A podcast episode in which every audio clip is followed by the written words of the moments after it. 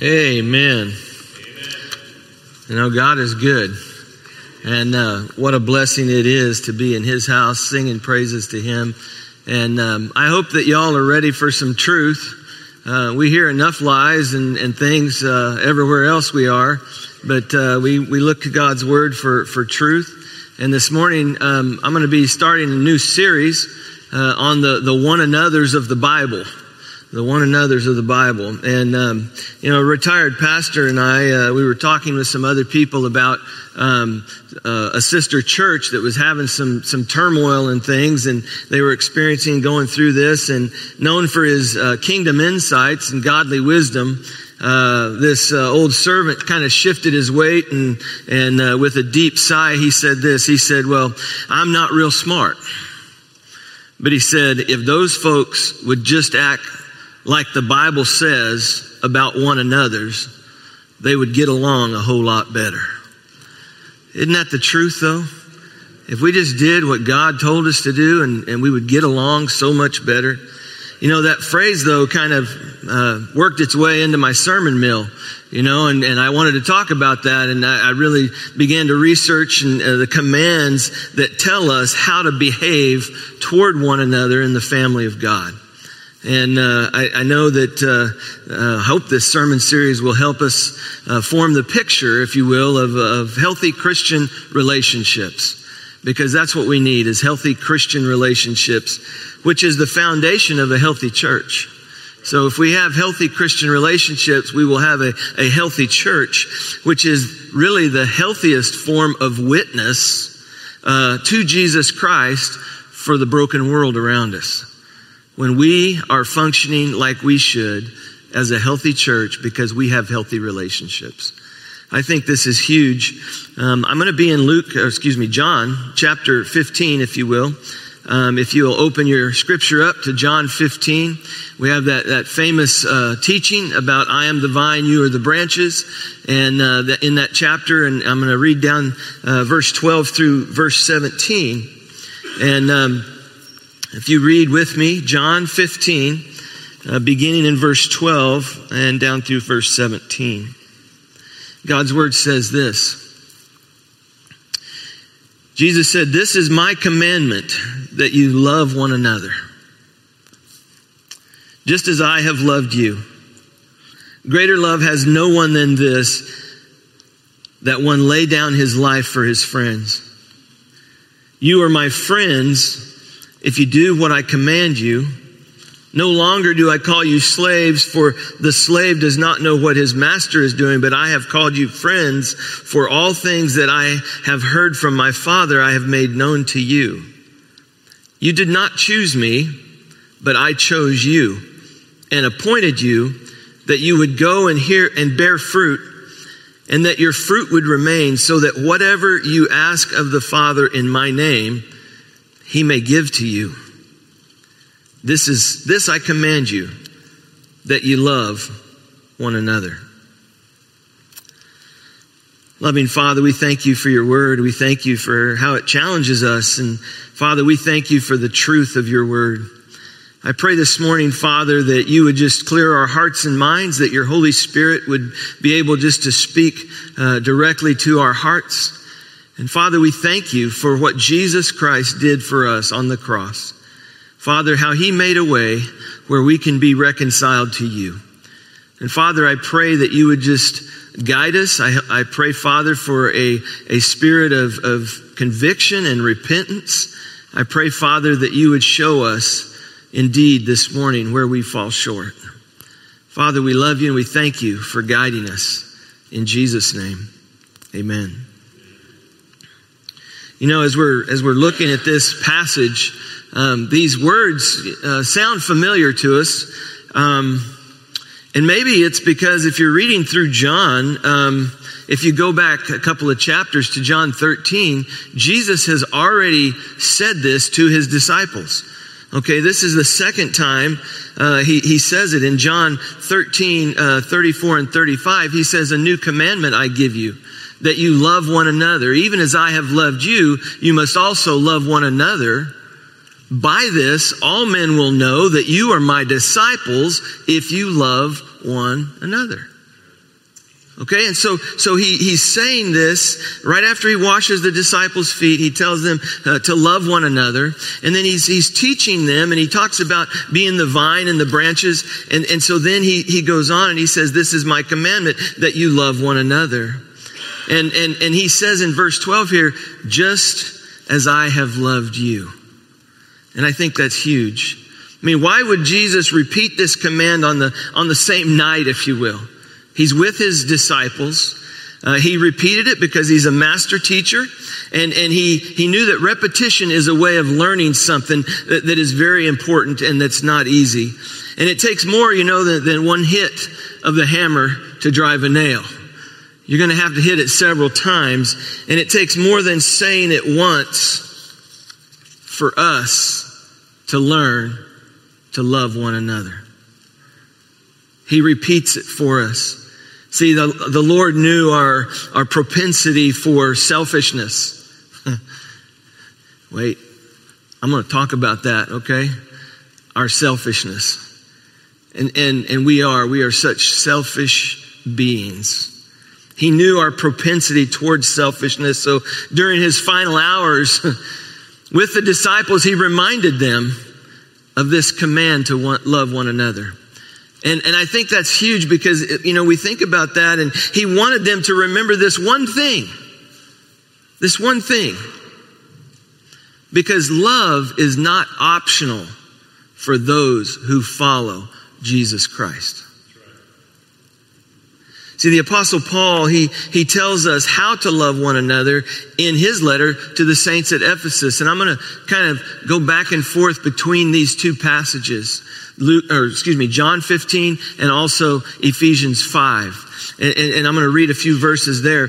And, and the first thing I want to, I want to read out of that is, is uh, verse 25 in, in Ephesians 5. And, and it's, it's speaking to, um, husbands and wives and but it's also talking about how christ loved the church. But listen to this. Uh, paul is telling us how to love one another. He says husbands love your wives just as Christ also loved the church and gave himself up for her, so that he might sanctify her, having cleansed her by the washing of water with the word, that he might present to himself the church in all her glory, having no spot or wrinkle or any such thing, but that she would be holy and blameless.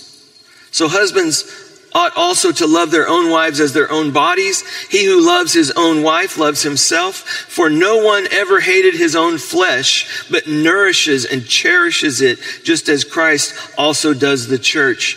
Because we are members of his body, for this reason, a man shall leave his father and mother and shall be joined to his wife, and the two shall become one flesh. This mystery is great, but I am speaking with reference to Christ and the church. The first thing I want to show you this morning is that love, if we're going to love one another, it has to be a sacrificial love. It has to be a sacrificial love. Love is self sacrificing. I mean, just as Christ loved the church and gave himself up for her. Okay? So if we're going to love one another, there's got to be this, this sacrificial type of love. And Jesus' love is the supreme standard for our love for one another. His love is up here. His love for us. And I think about this because Jesus' love is most clearly seen on the cross as he's bleeding out and dying for your sins and for mine. He offered himself as the sacrifice for our sins. I mean, if we're going to talk about loving one another, we need to talk about what Jesus did for us.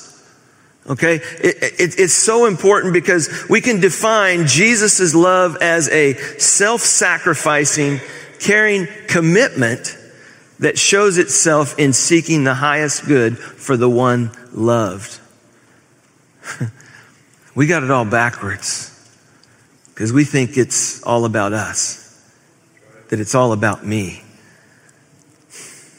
Now listen, the highest good for all people is that they would have their sins forgiven and receive eternal life through Jesus Christ and through faith in Him. That's the highest good for all people. is that they would receive eternal life, that their sins would be forgiven, that they would have faith in Jesus Christ. And, and once a person has come to know Christ, his highest good is that he be conformed to the image of Christ.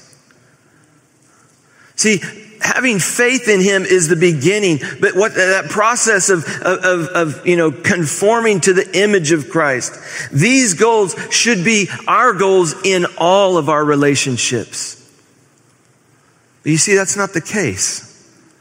We don't view that in, in, one another. It's not as if we think about the person we're sitting next to or our family members or others and we're saying, you know, the highest good is for them to know Jesus Christ.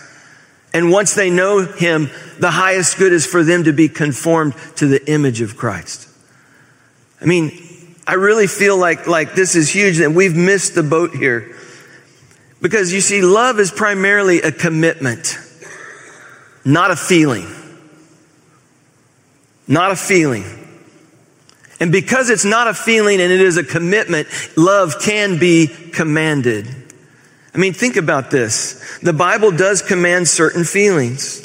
I mean, for example, it tells us in 1 Thessalonians, Thessalonians to, to rejoice always.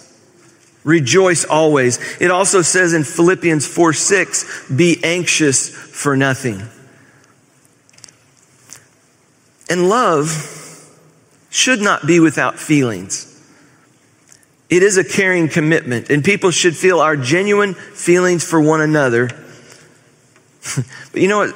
Sometimes we don't always feel loving. But we need to obey God by sacrificing ourselves for the sake of others. And really, that's what Jesus' point is. He endured the cross because he was focused on the future joy of having us with him for all eternity. He was willing to go do that, to offer himself up. And in, in, John 15, verse 13, he, he said, Greater love has no one than this, than he lay down his life for his friends. I mean, some say, well, to lay down your life for your friends is, is great, but, you know, to lay down your life for your enemies, oh, that's even, that's even greater. And, and, and Paul points out that that is in fact what Jesus did. In Romans 5, verses 8 through 10, he, he talks about how he died for us while we were still his enemies.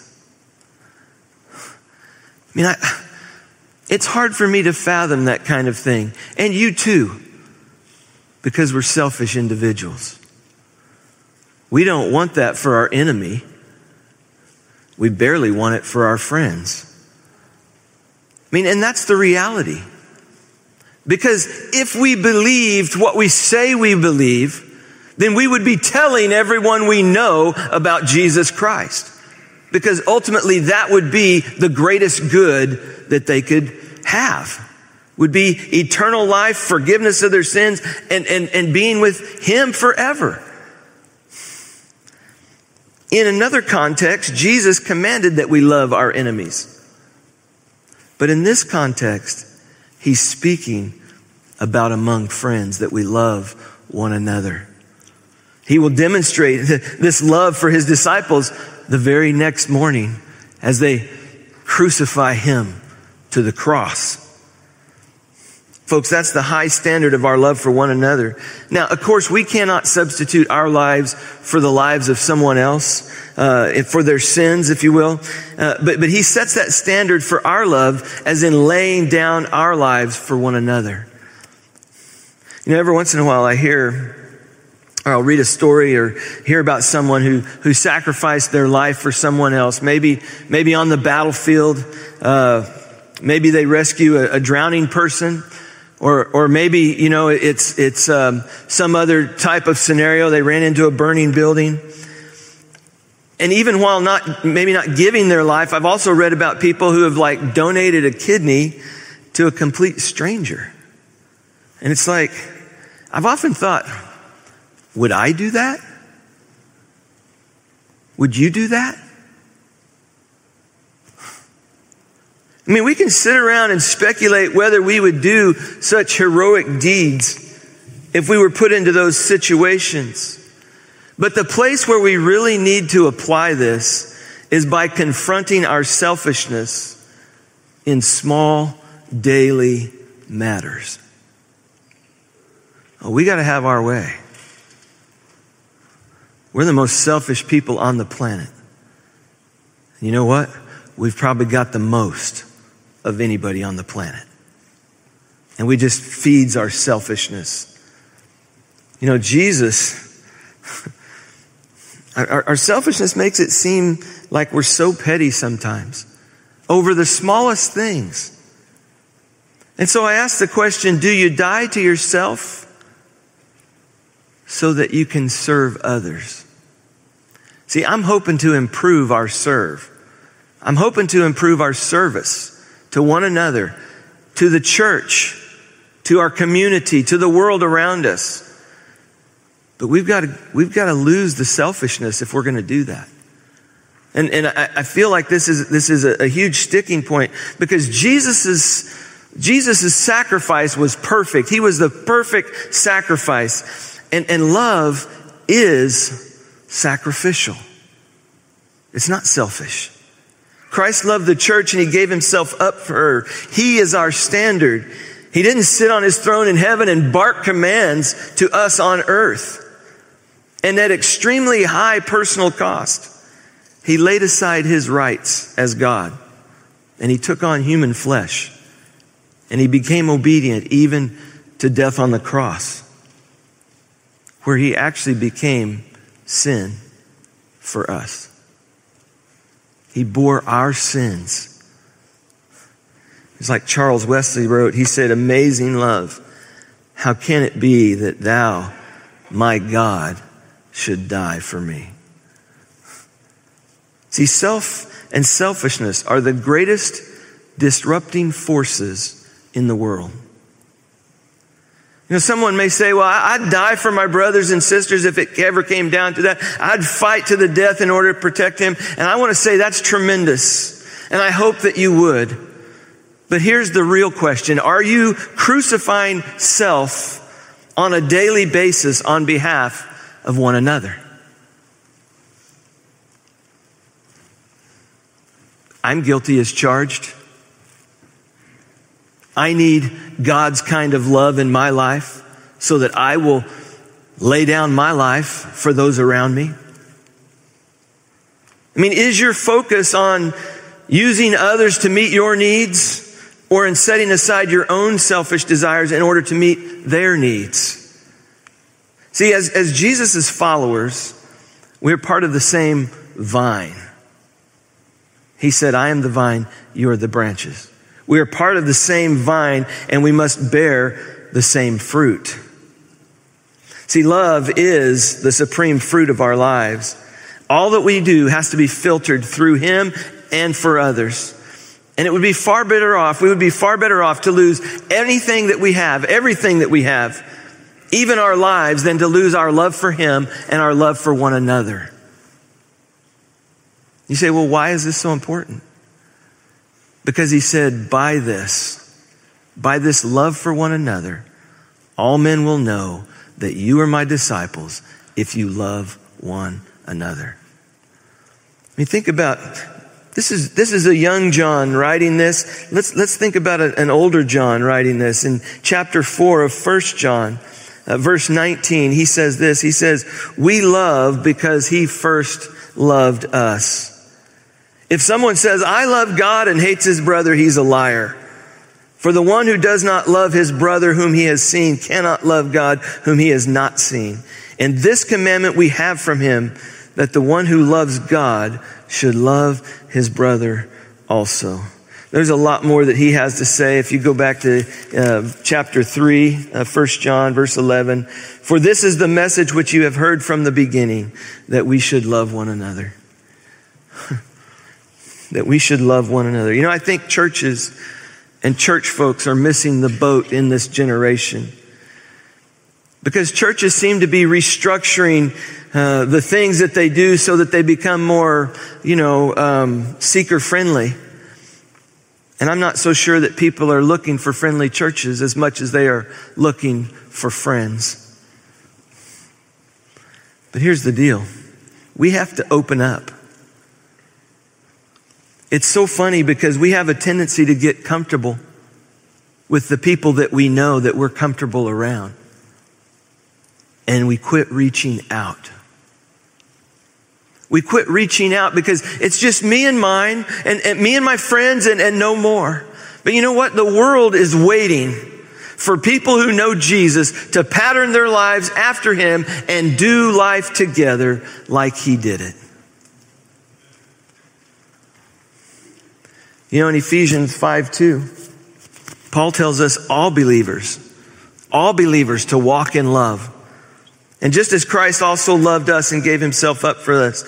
So these comments, these, this, this is for everyone. This is for people who are single and married. They're, they're for every Christian, male or female. In that general sense, we must all be continuing to be growing in Christ-like love for one another. It's a sacrificial love, but it's also a purifying love. Love seeks the highest good to the one of the one loved. And I want you to hear this, that love is purposeful. It's not aimless, it's not effortless ecstasy. See, we've been sold a bag of goods. And Paul gives us Christ's purpose in giving himself for the church. He says there in verse 26 and 27, he says, so that he might sanctify her, having cleansed her by the washing of water and with the word, that he might present to himself the church in all her glory, having no spot or wrinkle or any such thing, but that she would be holy and blameless. See, the world views love. The world views love as aimless, effortless state of ecstasy. I mean, you, you fall in love. You fall in love as if you're just walking along and you fall in this big hole. You know, you you you fall in love and, and it's kind of like you're, you're falling off of a surfboard or something. You know, you're, you're going along, you fall off the surfboard. Once you're in the water, you let the current carry you along. If you have to work at it or give it any effort, you must not have the real thing. That's what they would have us believe. The world says that true love is totally spontaneous and unplanned. Oh, I just knew it was love at first sight. You fell off your surfboard, didn't you? I mean, really. But biblical love involves effort to reach a purpose. And Christ does not achieve his aims for his bride with effortless spontaneity. He has a definite purpose and he works with us to achieve it. In this sense, think about the exclusivity of our marriage to Jesus Christ. Just as couples often pledge at their wedding, forsaking all others, I devote myself to you alone. So when Christ saves us, we are set apart from the world just for Him alone. I mean, Christ took us from our impurity and He cleansed us from all of our sin, making us His spotless bride. And in, in uh, Ephesians 5 verse 26, so that he might sanctify her, having cleansed her by the washing of water with the word. And, and the word is from a, a, Greek word meaning the spoken or preached word. Huh. We hear the word of God. It is the, it is through the word of the gospel that we are cleansed and set apart for God.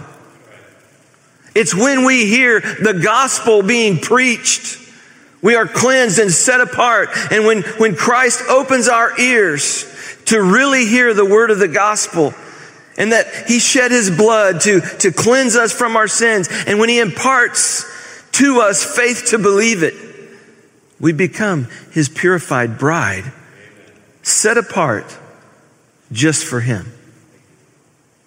See, the entire point of verses 26 and 27 of the Lord is He's building His church so that we will be holy and blameless. That has been His purpose from all eternity. That was His purpose from all eternity. We're Johnny come lately. We're just, we're just got in on the last part of it. But that's been his purpose for all eternity. And the Lord never does anything to tear down or put down his chosen bride, even when he must discipline us. He does it in love that we may share in his holiness. But it seems to me like the application for the followers of Jesus Christ is fairly obvious. I mean, any thoughts or words or deeds that put down your brother or sister, any ridicule, any attack, any tear down are not in line with your God given purpose. At times you may need to, to gently correct in love, but your aim is to help others grow to be that truly beautiful bride of Christ. I mean, Jesus' purity, it changed people. And Jesus' purpose cleansed people. We have this sacrificial love. We have this purifying love. But it's also a caring love. Love is caring. Just as a man nourishes and cherishes his own flesh as Christ does the church. But listen, listen, God has met our needs. Amen? Have your needs been met by God? Mine have. He has totally met our needs. And so we show His love and worship when we care for other people's needs and when we cherish other people, when we love them. Love is visible, it shows itself. It's not just words, it's also deeds. You know, this morning is funny because I feel like God was just giving me a little test. I know you're going to be preaching about love, but will you show it? during Sunday school, there was a fellow that came in to the church in the Great Hall. He had just gotten off his bicycle, which he rode from Hico, Texas to here. I don't know about you, but that's a long ways to ride a bicycle. He came and he, he wanted to see if the church would help. He needed a place to stay. He wanted to sleep. He said he'd been to some shelters and he tends to get bullied at shelters and things. He said, I just need a, a, a motel room. Do you need, you need money for food? No, I've got, I've got that taken care of. I just need a, a place to sleep and to shower.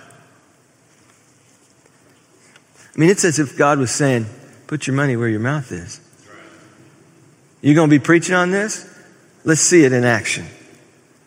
Well, you know, it, it, we, when people come and ask the church, I feel like we ought to do something to help. But he's got him a motel room, and um, he's going to get some good rest. But it's as if God was saying, Really? This is what you're preaching on? Let me see if you'll do it.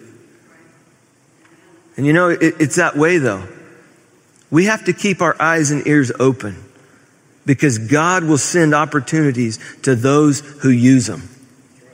Why would He send opportunities to somebody who's not going to use them? No, He won't do it. But if you are willing, if you are able, and you keep your eyes open, my mom and dad used to say, keep your eyes peeled. But the idea is if you're watching, God will send you opportunities. The followers of Jesus are chosen to bear fruit that remains. And the fruit here most likely refers to people who come to know Christ through the proclamation of the gospel. And they will remain because Jesus promises to keep them. I love how Paul puts it in 2 Timothy chapter 2 verse 10. He says, For this reason, I endure all things for the sake of those who are chosen, so that they may also may obtain the salvation which is in Christ Jesus and with it eternal glory. I mean, Paul suffered so that God's elect would hear the gospel and be saved. Folks, that should be our aim as well. See, followers of Jesus bear fruit that remains through prayerful dependence on the Father. I love this. In verse 16 of John uh, 15, he says, You did not choose me, but I chose you and appointed you that you would go and bear fruit and that your fruit would remain so that whatever you ask of the Father in my name, he may give to you. I love that. I mean, there's two parallel clauses here. The first one shows why God chose and appointed the disciple, the disciples. The second one shows how that purpose would be fulfilled. And he says, I chose you and appointed you that you would bear fruit, that your fruit would remain, which you will do by asking the Father in my name. I mean, it's good to, to receive training on sharing the gospel with others. And, you know, we can, we can do that. And, and sometimes we feel like, um, you know, we've got to uh, be good at uh, methods and, and uh, sales techniques to, to close the deal. But only God can produce new life. A new life that abides. And He does it through this thing we call being born again, the new birth. And, and, and, and I love that because Jesus gives new life to the spiritually dead. He gives new life to those who are, who are dead. And, and so prayer is the God given necessity behind evangelism. Here's my point. Before you talk to a person about God, talk to God about the person. He wants to draw them. That is the best resource we have. If you haven't done so, make a list of people that you know that don't have a relationship with Jesus Christ. Make a list of it and begin to pray for their salvation. Pray that God would draw them to Himself. Pray that He would be at work in their life so that when you are standing in real time in front of them, that, that, that the Holy Spirit is already softened the soil to receive the seed that you're going to plant. Understand that you may be the means that God uses to bring them to a point of salvation. So be alert to those opportunities. Be equipped to know, know some verses to explain the gospel clearly. But prayer is the foundation for bearing fruit that remains. So we have this sacrificing love, we have this purifying love, we have this caring love, and, and lastly, I'm going to say we have this unifying love. unifying. This is because The others that we are commanded to, to love are imperfect sinners, just like us. Those that we are commanded to love are imperfect sinners, just like us. I think it's both interesting and instructive that Jesus did not pick out just a, a homogenous, uh, cohesive group to be his apostles.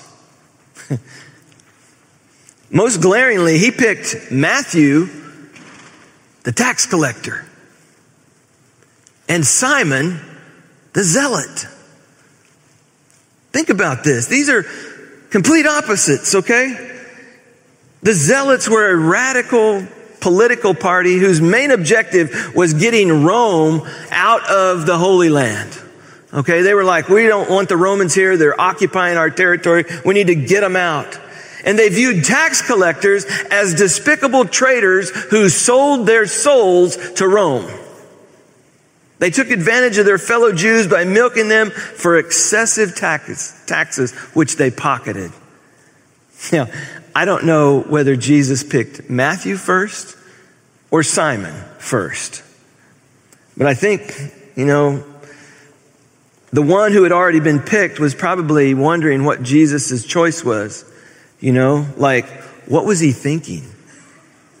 Why would he, why would he choose a tax collector? Why would he choose a zealot?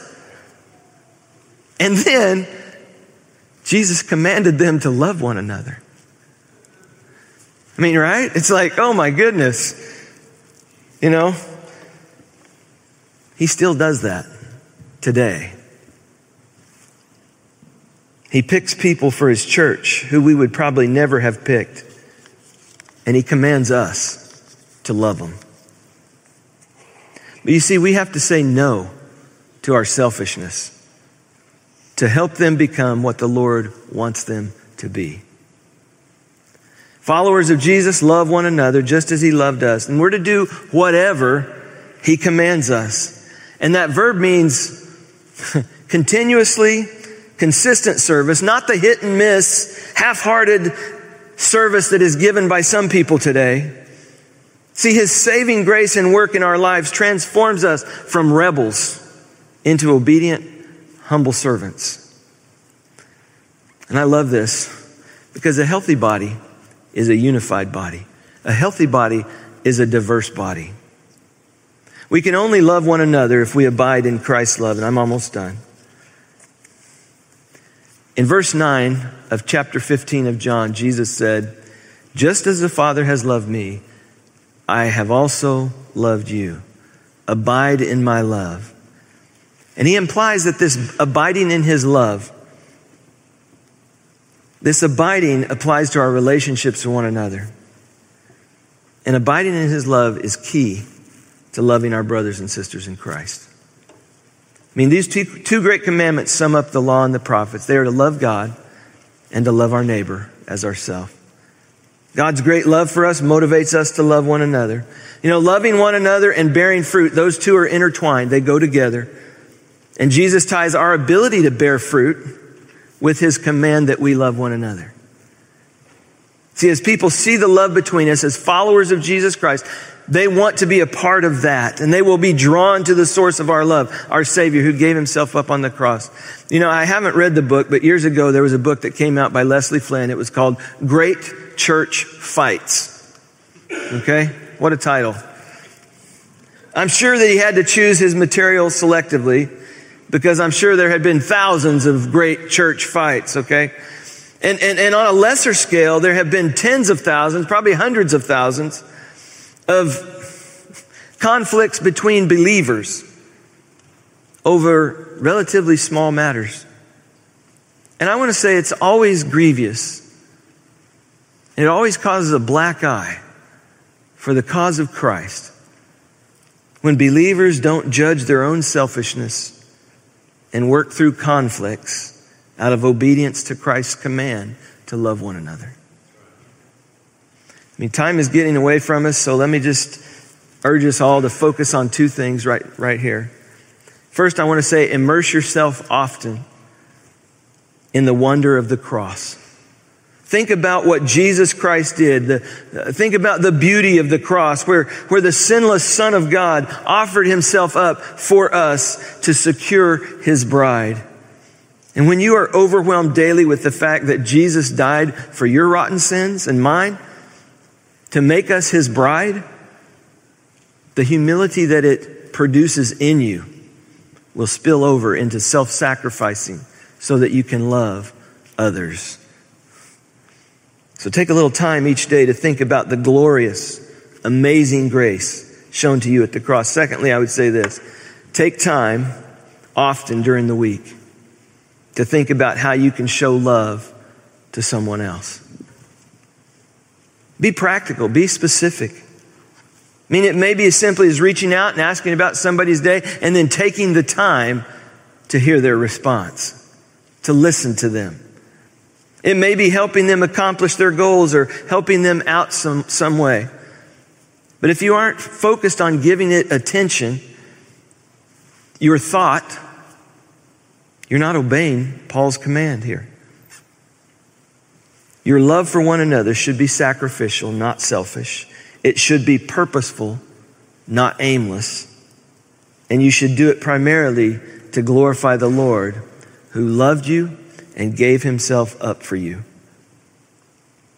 Folks, love is the greatest gift according to 1 Corinthians 13.